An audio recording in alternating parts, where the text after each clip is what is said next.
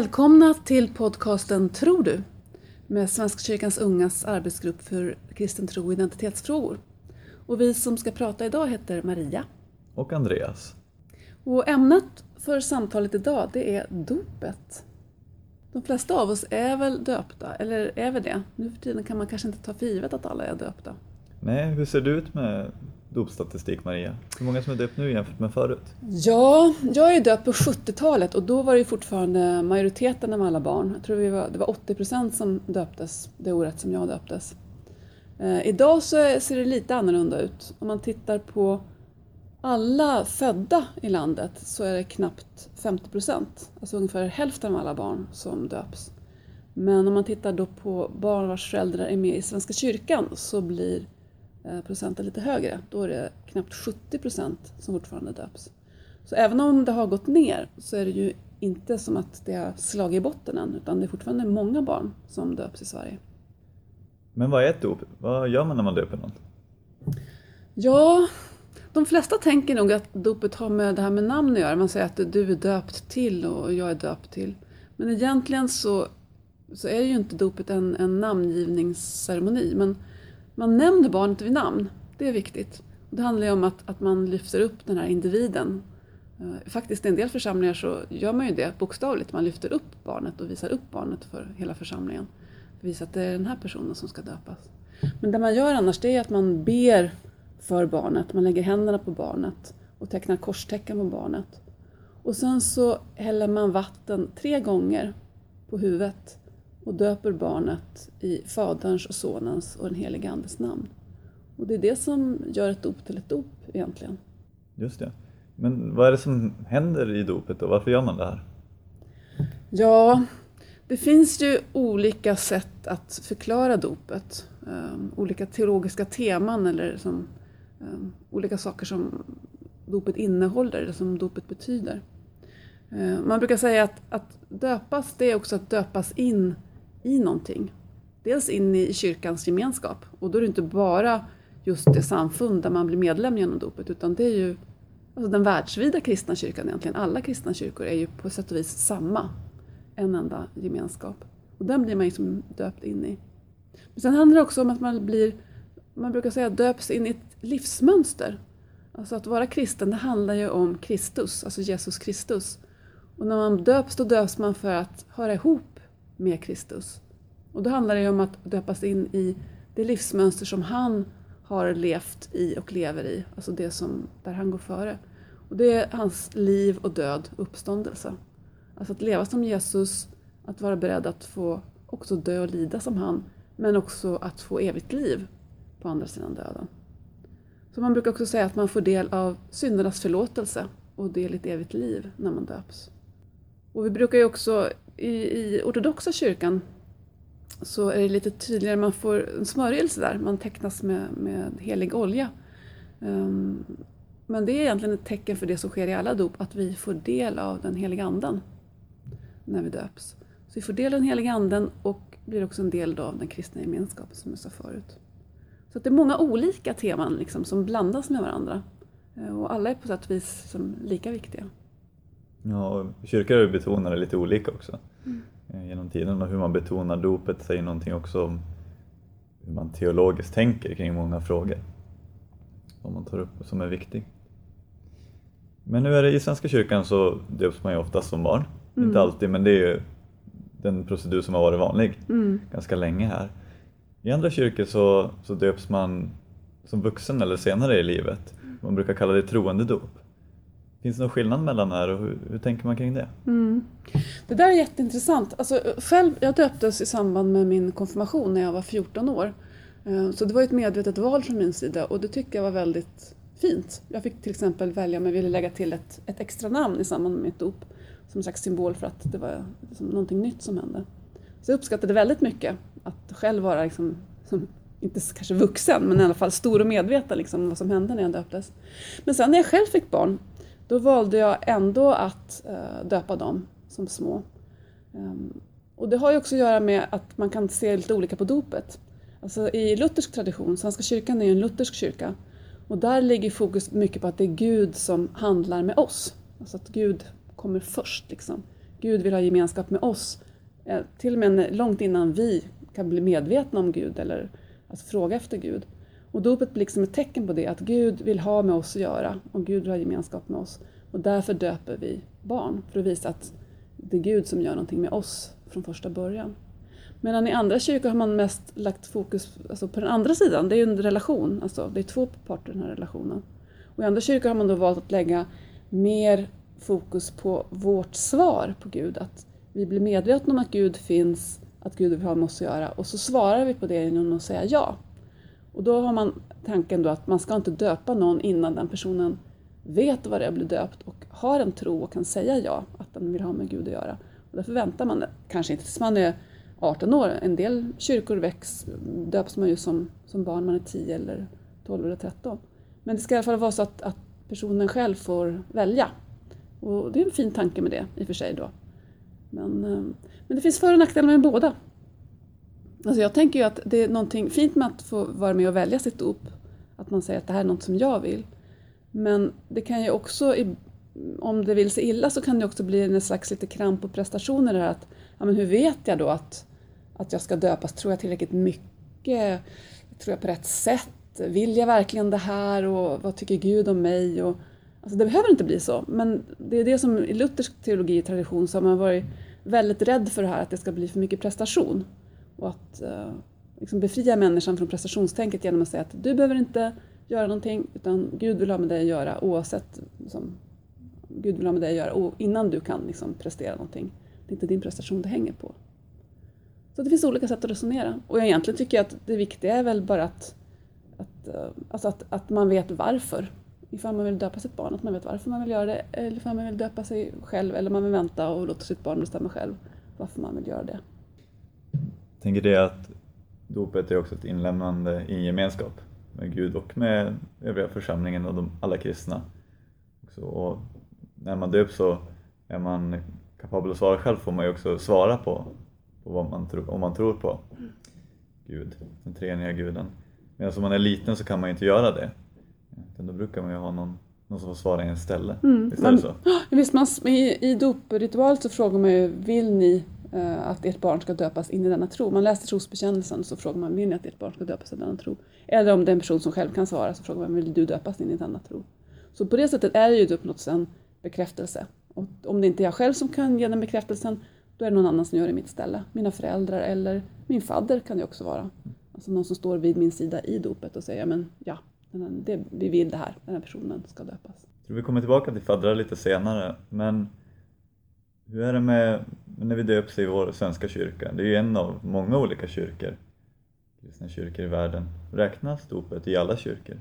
Hur är det där? Det där är jätteintressant. Alltså, dop och nattvard är ju två sakrament som är heliga handlingar som vi har i vår kyrka. En del kyrkor räknar med fler heliga handlingar, men dop och nattvard är det som vi allihopa har gemensamt. Och där är ju lite olika. Eh, Alltså huruvida vi erkänner och har gemenskap med varandra över gränserna när det gäller dop och nattvard. Eh, och just när det gäller dop, då har de flesta kyrkor eh, erkänt varandras dop. Eh, för jag menar, dopet är ett, det behöver aldrig göras om. Jag döper i Svenska kyrkan och sen går över till något annat kristet samfund, då behöver inte jag döpas en gång till, utan då säger de att ja, dopet räknas. Men sen vet jag också att i praktiken så är det inte alltid så. Det kan finnas kyrkor där man ändå på något vis vill ja, göra om dopet eller bekräfta dopet eller ja, göra om det. Men i stort sett skulle jag säga att de flesta kristna kyrkor eh, accepterar varandras dop. Om vi går vidare så när vi döps så blir vi ju Guds barn. Men är inte alla det som en del av skapelsen? Vad är skillnaden? Hur tänker man där? Det där tycker, har jag alltid tyckt är en så svår fråga för att det, det är svårt att få det att gå ihop. Att på ena, å ena sidan så tycker jag att det är självklart att alla som är skapade är ju skapade av Gud. Och på det sättet är vi alla Guds barn. Det är liksom, Gud har velat allas våra liv, hela skapelsens liv. Och samtidigt så säger vi att, att, när vi döps, då döps vi in i en gemenskap som är någonting mer då, eller någonting annorlunda än den här liksom, grundläggande skapelsegemenskapen med Gud. Och jag är inte säker på att jag kan reda ut det riktigt så. Jag tycker det här är svårt. Men ibland så har jag tänkt på att, att, eh, och det kanske är en jättedålig liknelse, men jag tänkte på det, att det här med, med samhörigheten med Gud, det kan vara lite grann som att när vi skapas eller när vi föds, då är Gud vår förälder på ett sätt. Men det är inte så att vi alltid växer upp med vår förälder. Jag tänker, det kan vara som lite grann som att man är ett barnhemsbarn. Alltså man har en biologisk förälder men man har aldrig träffat den biologiska föräldern, haft någon relation till den. Eh, och sen senare i livet, då kan man bli adopterad in i en gemenskap och då har man på något vis valt varandra, eller man kan säga det blir officiellt att nu hör vi ihop med varandra. Nu, det här är din förälder och jag är ditt barn. Och ibland tänker jag att det kanske är lite så med, med skapelsens gemenskap och med dopets gemenskap, att vi är alla på något vis ehm, vi har alla del av Guds DNA, eller vad man ska säga. Ehm, men det är ju inte alla som, av oss som är medvetna om att Gud är vår förälder. Och då blir dopet lite grann som en, en adoptionshandling. Att vi på något vis blir medvetna om att ja, vi hör ihop med varandra. Vi har gemenskap. Och då är först då som vi på något vis eh, blir medvetna om det som redan var, att vi faktiskt vi var Guds barn. Men det blir inte tydligt för oss på ett sätt då, förrän vi blir döpta. Ja, så kanske man kan tänka. Det finns säkert andra som har förklarat det på något annat och bättre sätt. Mm. Om vi fortsätter på, på det spåret med döpta och odöpta. Hur är det, hamnar man i helvetet när man inte är döpt? Ja, det kan vi prata länge om. Vad menar du med helvetet till exempel? Alltså jag tror ju inte, för det första så tror jag inte på helvetet som en plats. Alltså jag tror inte att det är så att när vi dör så kan vi hamna på antingen himlen på ett moln och spela harpa eller också hamnar vi liksom i någon slags vulkansjö där vi blir liksom torterade av helvetes, helvetes jävlar. Så tror inte jag. Jag tror ju att, att det händer någonting efter döden som har att göra med hur vi lever vårt liv. Jag tror inte att det är så himla enkelt. Och framför allt så har jag väldigt svårt att ta till mig det där. Det hade tänkandet, tänkandet hade man ju faktiskt förut. Alltså att det var väldigt viktigt att små barn blev döpta. Alltså särskilt om de var sjukliga ehm, att de blev döpta innan de dog. Därför att om de dog odöpta, då på något vis, då var de förlorade. Då var det som att då hade de inte någon chans till gemenskap med Gud. Då kunde de, ja, om inte hamna i helvetet så fanns det ju inom katolska kyrkan teorin om limbo, ett slags mellantillstånd, icke-tillstånd, där de som till exempel nyfödda som inte har fått en chans då skulle hamna. Men så tänker inte jag. Jag tänker att alltså, dopet är ju ändå till för vår skull. Jag kan inte tänka att, att Gud kräver dopet som någon slags liksom, medlemskort för att han ska vilja ha med oss att göra. Så jag tänker att om man nu skulle eh, dö utan att vara döpt så tror jag fortfarande att Gud vill ha med oss att göra och att Gud har något sätt att söka gemenskap med oss. Och särskilt, man kan ju också ha levt ett liv där man inte har fått en chans att erbjudas dop. Fast man kanske har längtat efter och har velat ha gemenskap med Gud. Då tror jag nog att Gud hittar ett sätt att ha gemenskap med oss efter döden ändå. Så tänker jag i alla fall. Hur är det med dopets funktion? Gör det någon skillnad om man tror eller inte? Vad, vad spelar dopet för roll för olika människor beroende på om man identifierar sig själv som kristen och som troende? Mm. Det där är en jättebra fråga. Vi pratade om det häromdagen, jag och några kompisar. Om det där med dop och tro. Alltså, å ena sidan så kan man ju säga att jag, jag brukar tänka att dopet är lite grann som när man sår ett frö. Alltså det är en början på någonting.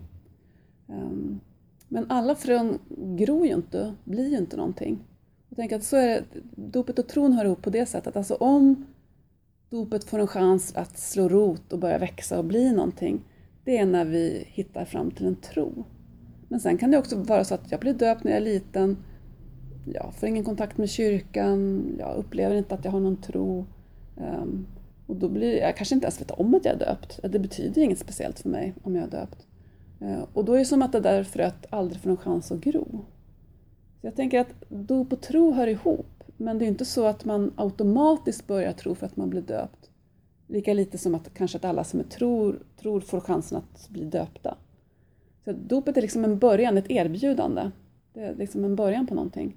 Men eh, om det ska bli tro av det eller inte, alltså det är inte givet. Det beror på någonting annat. Och angående det här med, med att vara döpt eller inte och vad det betyder om man inte tror så berättade du för mig förra helgen att det finns de som erbjuder avdop.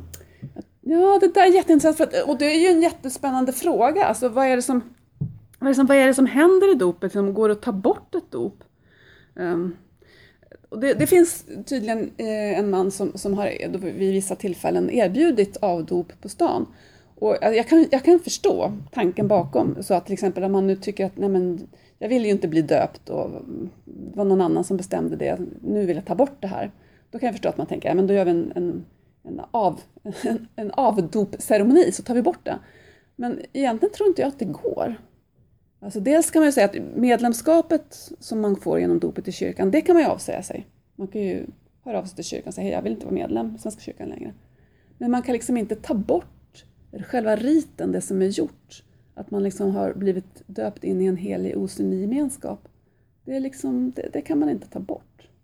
Um, även, om man inte tror heller, mm. tror man inte på den gemenskapen. Och då förlorar ju dopet lite grann sin, sin funktion för den själv också. Att det inte finns så mycket anledning kan jag tycka att ta bort dopet mer än som möjligtvis att man vill ha en symbolisk handling för att visa att det här var inte någonting som jag stödjer eller som mm. jag står bakom. Nej, så tänker jag också. Alltså, det är intressant för min, eh, jag döptes ju inte som barn för att mina föräldrar de var Eh, kommunister och hade liksom ingen relation till kyrkan även om de var medlemmar i kyrkan och mer av tradition och någonting annat. Och det gjorde ju att jag fick en chans att ta ställning själv då och välja att, att konfirmeras och döpas. Eh, men min man å andra sidan, han döptes av sina föräldrar som inte heller hade någon stark relation till kyrkan men som gjorde det av tradition. Och han bestämde själv då när han blev större att han skulle gå ur kyrkan. Han är ateist så han tror fortfarande inte idag. Men jag frågat honom lite grann hur han känner inför det där och han tycker inte att det är så stor grej. För honom spelar det egentligen ingen roll. Eh, det gjordes, liksom, de döpte honom men det har aldrig betytt någonting för honom så han kan inte säga att han känner sig liksom jag tycker inte att jag ska ha tagit någon skada av det. Och så tänker jag också att det är väl så att, att dopet blir verkligt för mig um, när jag på något vis tar fasta på det. Men annars så kan det nog gå en människa ganska omärkt förbi. Jag tänker att ta, ta fasta på dopet, för det pratar vi ändå om ibland i kyrkan. Att leva i sitt dop. Mm. Vad kan det innebära och vad betyder det? Ja, det är också spännande. Vi, det, vi brukar ju be om det, att låt oss växa dag för dag i vårt dop. Um, jag tänker att det kan det kan ju ha att göra med det här med Jesus livsmönster, det här, att gå liksom från död till liv, från död till uppståndelse. Jag vet inte om det var Luther själv som sa det, um, att man kunde liksom dö och uppstå varje dag, att liksom, det var det som var dopets liksom, mönster. Och då tänker jag att det, det kan ju ha att göra med att, Ehm, att på något vis varje dag få chansen att ta ställning till vad vill jag med mitt liv? Vem är Gud för mig? Ehm, lever jag som jag vill leva? Ehm, och få en chans också att, att be om förlåtelse och börja om, som syndabekännelsen i början på gudstjänsten. Att dopet kan liksom bli en, en påminnelse om det. Att det kan bli ett mönster som får gå igenom i hela livet, också i vardagen. Att man på något vis funderar över vad gör jag med mitt liv? Vad, vad har jag fått? Vad har jag fått för gåvor? Vad gör jag med dem? En slags omvärdering. När det blir som bäst, tänker jag. Jag tänker på liknelsen du sa om fröet. Mm. Man kanske kan se det som att man att leva sitt dop är att vattna den här växten. Det som från början var ett frö så den kanske blommar ut till en växt. Mm. Att leva i sitt dop då blir att, att se till att växten får näring och vatten och energi, solljus. Mm. Den här växten då är ens tro som blommar ut. Mm. Och det, det är också, då kan man ju fundera liksom, vad är det som får tro att växa? Um, jag tror att det är apostlagärningarna som de pratar om de fyra bena. Eh, brödsbrytelsen, Bibeln, brödragemenskapen och vad är det fjärde nu igen? Det är alltid så när man ska räkna upp någonting så blir det tyst. Så man läser Bibeln, man ber, man bryter brödet tillsammans. Ja, och brödragemenskapen, ja. precis. Ja. Det, har liksom, det är därför de, de flyter ihop, för att de sitter liksom ihop med varandra. Um, och det är ju traditionellt och så, men jag tycker att det ligger väldigt mycket i det. För att man behöver lite grann av de fyra grejerna i sitt liv um, för att kunna växa i tro. Alltså man behöver... Det är klart att man kan ha perioder i livet när man inte tycker att man behöver gemenskap, när man inte tycker att man vill gå till kyrkan och att man har tron har jag liksom i mig själv. Men jag tror ändå att man behöver perioder i livet där man behöver andra kristna. Också för att som utmanas och växa och för att bli arg och för att bli uttråkad och allting, men alltså bara för att få liksom friktion och motstånd i sitt liv så att det kan hända någonting.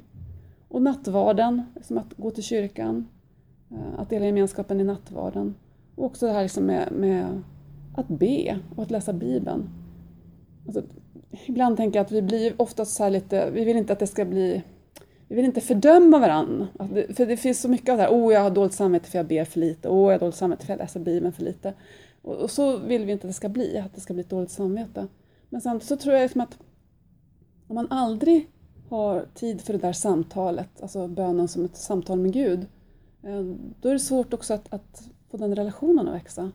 Och om jag aldrig öppnar Bibeln, om jag liksom aldrig tar del av liksom andra människors erfarenheter av Gud i Bibeln, då blir det också fattigare. Alltså det kan också ge mig liksom utmaningar och, och, friktion och sånt som jag behöver för att, för att växa. Så jag tror att man ska inte som förakta det och säga att ja, men jag klarar mig bra själv och jag behöver inte det. Jag tror att det, man kan klara sig själv i perioder, men jag tror att man behöver de här aspekterna på, på kristen gemenskap och kristet trosliv också eh, för att det ska hända saker. Mm. Du talade tidigare om dop och medlemskap, att man kan gå ur kyrkan mm. när man blivit döpt. Eh, man blir ju medlem i kyrkan genom dopet. Mm. Men så har det väl inte alltid varit? Va? Det är också spännande. Alltså, att anledningen att, att jag blev medlem i Svenska kyrkan, det var ju just för att eh, mina föräldrar var medlemmar i Svenska kyrkan. Och så var det ju fram till 1996. Att vi var väldigt ovanliga som, som kyrka därför att eftersom Svenska kyrkan var en statskyrka så blev man automatiskt registrerad som medlem i Svenska kyrkan när man föddes, om ens föräldrar var det. Ehm, så att jag hade ju egentligen kunnat vara en av dem som hade fortsatt att leva hela livet, kanske inte hela livet, men ganska bra länge i alla fall, utan att tänka på att jag var medlem i kyrkan och utan att vara döpt. Men 96 då infördes dopet som medlemsgrundande. Så från och med 96 så blir det så att, att eh, när man döps, det är på det sättet som man blir medlem i Svenska kyrkan helt enkelt.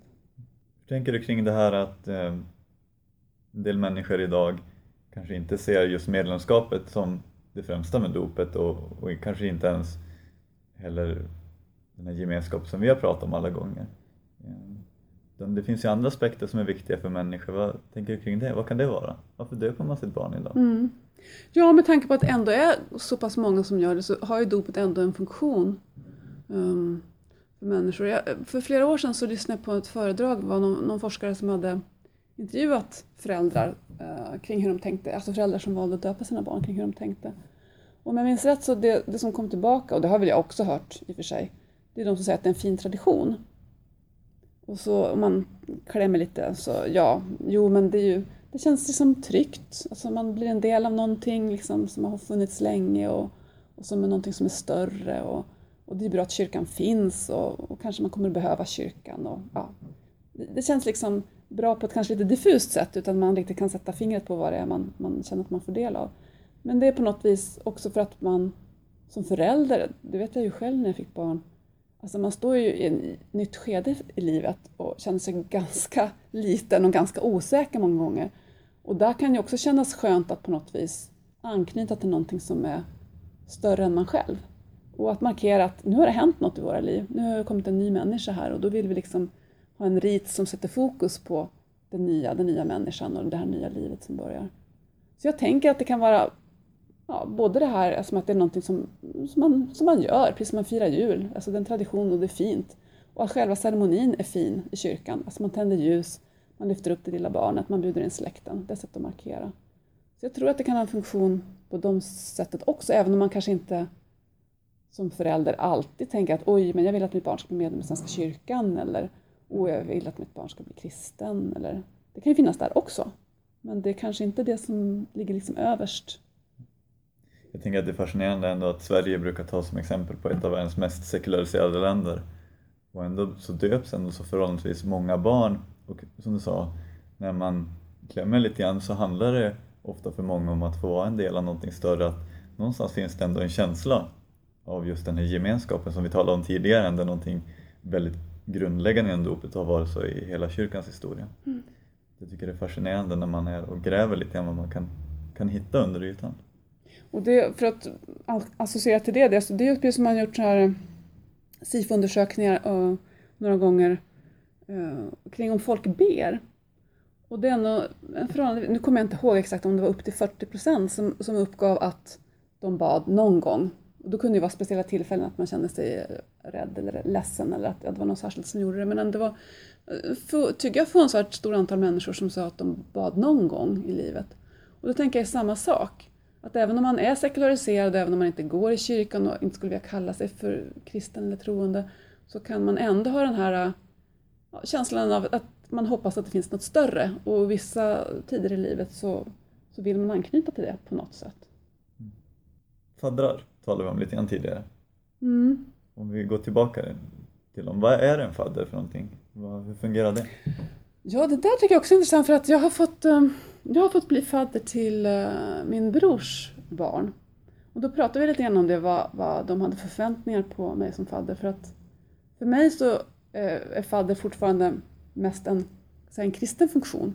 Alltså att en fadder är någon som ber för sitt barn och sitt gudbarn då, och som ska på något vis vara en slags eh, kristen förebild och, och ja, lära barnet kanske att be eller ta med det till kyrkan. Alltså, det har med tro att göra för mig. Men det som, jag också, som jag tror de flesta tänker på, som min brors, brorsa också tänkte på, det är det här som eh, kanske lite äldre, att man tänker sig att fadden är någon som ska vara i förälders ställe. Och då mer konkret, alltså om pappa och mamma skulle dö, då är det liksom det fadden som ska träda in och ta hand om barnet. Och då är det nog mer liksom i de termerna som de hade tänkt, och det tror jag många gör. Så det finns nog flera teman som liksom, ja, överlappar.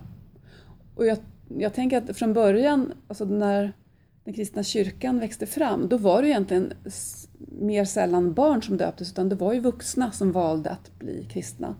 Och då fick de gå i undervisning, oftast ett helt år, i församlingen och så brukade de döpas på påsknatten. Det var ju det traditionella tillfället och från det att de var döpta då fick de också komma med in i, i nattvardsgemenskapen. Och ofta hade de då någon sponsor, eller, alltså, som en fadder, alltså någon som, som var med dem eh, i undervisningen och som var lite grann deras liksom, guide in i församlingen och det kristna livet. Och så funkar det som jag förstår det även idag. Alltså, det finns ju något som heter katekumenat, en rörelse inom Svenska kyrkan med, med vuxenundervisning där människor som är nyfikna på kristen tro får gå i undervisning tillsammans. Ehm, och det, där har de oftast så att man blandar, man har dels då de som är nya eller som är nyfikna och som vill veta mer om kristen tro tillsammans med människor som är mer vana eller som är församlingsmedlemmar och, och som fungerar lite grann som en brygga då in i det här eh, att vara kristen och församling och som kan vara ehm, ja, som en sponsor eller som en fadder.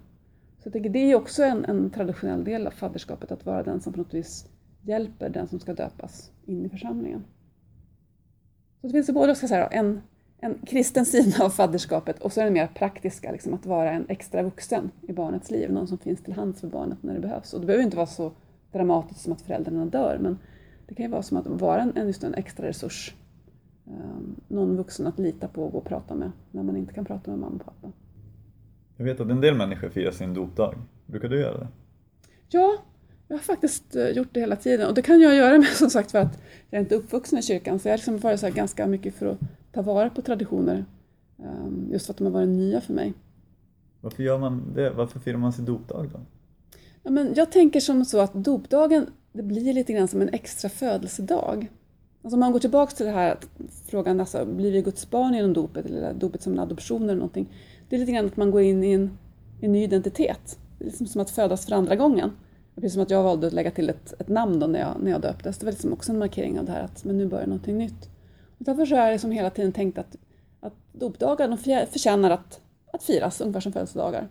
Så i vår familj har vi gjort så att eh, vi tänder, tar fram dopljuset och tänder det och ber en bön och sjunger en sång. Och så får den som har dopdag en present. Som på födelsedagen. Um, och så, så jag tänker att alltså, dopet är ändå så pass viktigt och en del av identiteten så att det är värt att firas. Precis som en födelsedag. Jag är glad att jag finns, jag är glad att jag är döpt. Så jag firar både och. En lite praktisk fråga, om man nu vill fira sin dopdag och tända sitt dopljus, så vad gör man om man har tappat bort det? För jag har ju flyttat iväg till exempel och då är det lätt att man glömmer sitt dopljus mm. hemma eller tappar bort det. Vad gör man då? Man kan faktiskt gå till församlingen och få ett nytt. Och det har vi gjort ett par gånger, alltså, inte för att de har blivit utnötta, för de, man, man tänder en gång om året så var det ett ljus ganska länge, men det har hänt eh, att eh, våra dopljus har gått sönder. Och då kan man faktiskt gå till kyrkan och be att få ett nytt dopljus. Och det ska inte vara något problem, det har vi fått. En del tycker om att, att fira sitt dop och andra gör det inte, men, men känner att dopet är något viktigt. Människor kan ju ha väldigt olika reaktioner på det här med dopet just. Ehm, och jag vet att du har berättat att eh, Svenska kyrkan skickar ut brev till vissa som antecknade eh, för att deras föräldrar var medlemmar men de inte själva är det. Hur, hur fungerar det och vad får man för reaktioner där? Ja, ett tag så, jag jobbade ett tag ehm, som som heter gymnasieteolog där man hade kontakt med gymnasieskolorna och i det jobbet ingick också att vara den som tog kontakt med de som fyller 18 år som antingen då är antecknade som medlemmar i Svenska kyrkan av sina föräldrar för att föräldrarna kände att jag vill inte döpa mitt barn men jag vill att jag ska vara medlem i Svenska kyrkan så du får välja själv sen. Eller också de som har föräldrar som är medlemmar men som själva då eh, eh, inte är det. Men där man, kyrkan ändå antecknat dem för att tänka att de här är ändå en anknytning till kyrkan genom sina föräldrar. Så det, brukar kallas för de antecknade när man pratar om de här ungdomarna i Svenska kyrkans register. Men, men eh, knepet med det, det är ju att när de fyller 18 år då så vill Svenska kyrkan ta kontakt med dem för att kolla hej. Ehm, vi har det här liksom antecknat i vårt register men vi undrar vad, vad, hur tänker du? Vill du vara medlem i Svenska kyrkan själv eller och i så fall vill du döpas så vill du få som dopundervisning nu även om du inte fått det förut. Alltså att man får ta ställning själv. Så det står det som i kyrkoordningen att de som fyller 18 ska få ett sådant brev. Så ett tag så ingick det då i mina arbetsuppgifter att checka ut sådana brev och bjuda in till gymnasiekonfirmation som vi sa då. Man kunde bli döpt och konfirmerad. Och det var väldigt olika. Det, var, det hände faktiskt flera gånger att det var någon som eh, ringde tillbaka och var jättearg. Så varför, varför skriver ni till mig? Jag vill inte ha med Svenska kyrkan att göra. Och som inte visste då att de var medlemmar eller att de var antecknade. Så då fick man förklara varför de hade fått det brevet. Att det var liksom inget ont menat med det, men det var ett erbjudande och om du inte vill så behöver du inte, men, liksom, men vi vill bara veta att du ska vara medveten om att du kan välja nu, att det inte är för sent. Och då tänker jag att det är ju ganska bra, kanske, att det borde vi kanske prata mera om. Det här med att dop och konfirmation, det är inte bara något som är åldersbundet. Det är liksom inte så att om jag inte blev döpt som spädbarn eller om jag inte blev konfirmerad som 14-15-åring, då är det kört. Utan det finns ju jag var med på mässor i domkyrkan där det var ett, jag tror äldsta, det var en dam som var 74 år som eh, döptes och konfirmerades då. Och det hade hon liksom väntat hela livet och, och så tog hon chansen då. Så det ska man också veta om att även om man inte är döpt eller konfirmerad så betyder inte det att det är kört. Utan det, det går att göra det senare i livet också. Mm. Jag tror jag var allt för idag. Tack så mycket Maria. Ja, tack så mycket själv. Och tack du som har lyssnat. Och om det är så att du har några synpunkter eller frågor eller tankar som du vill dela med oss så får du hemskt gärna göra det. Och du får kontakt med oss antingen genom vår Facebook-sida Tror du, där vi lägger upp länken till vår podcast. Eller du kan söka oss på Twitter. Vi finns på svkungatro eh, i vårt Twitterkonto. Eller du kan skicka ett mejl till tro svenskakyrkansunga.se och du kanske till och med har idéer på vad du tycker att vi i våra podcasts borde prata om. Eller du kanske har idéer på någon gäst som du tycker vi borde bjuda in. Då får du hemskt gärna höra av dig med det också. Tack för idag. Tack så mycket.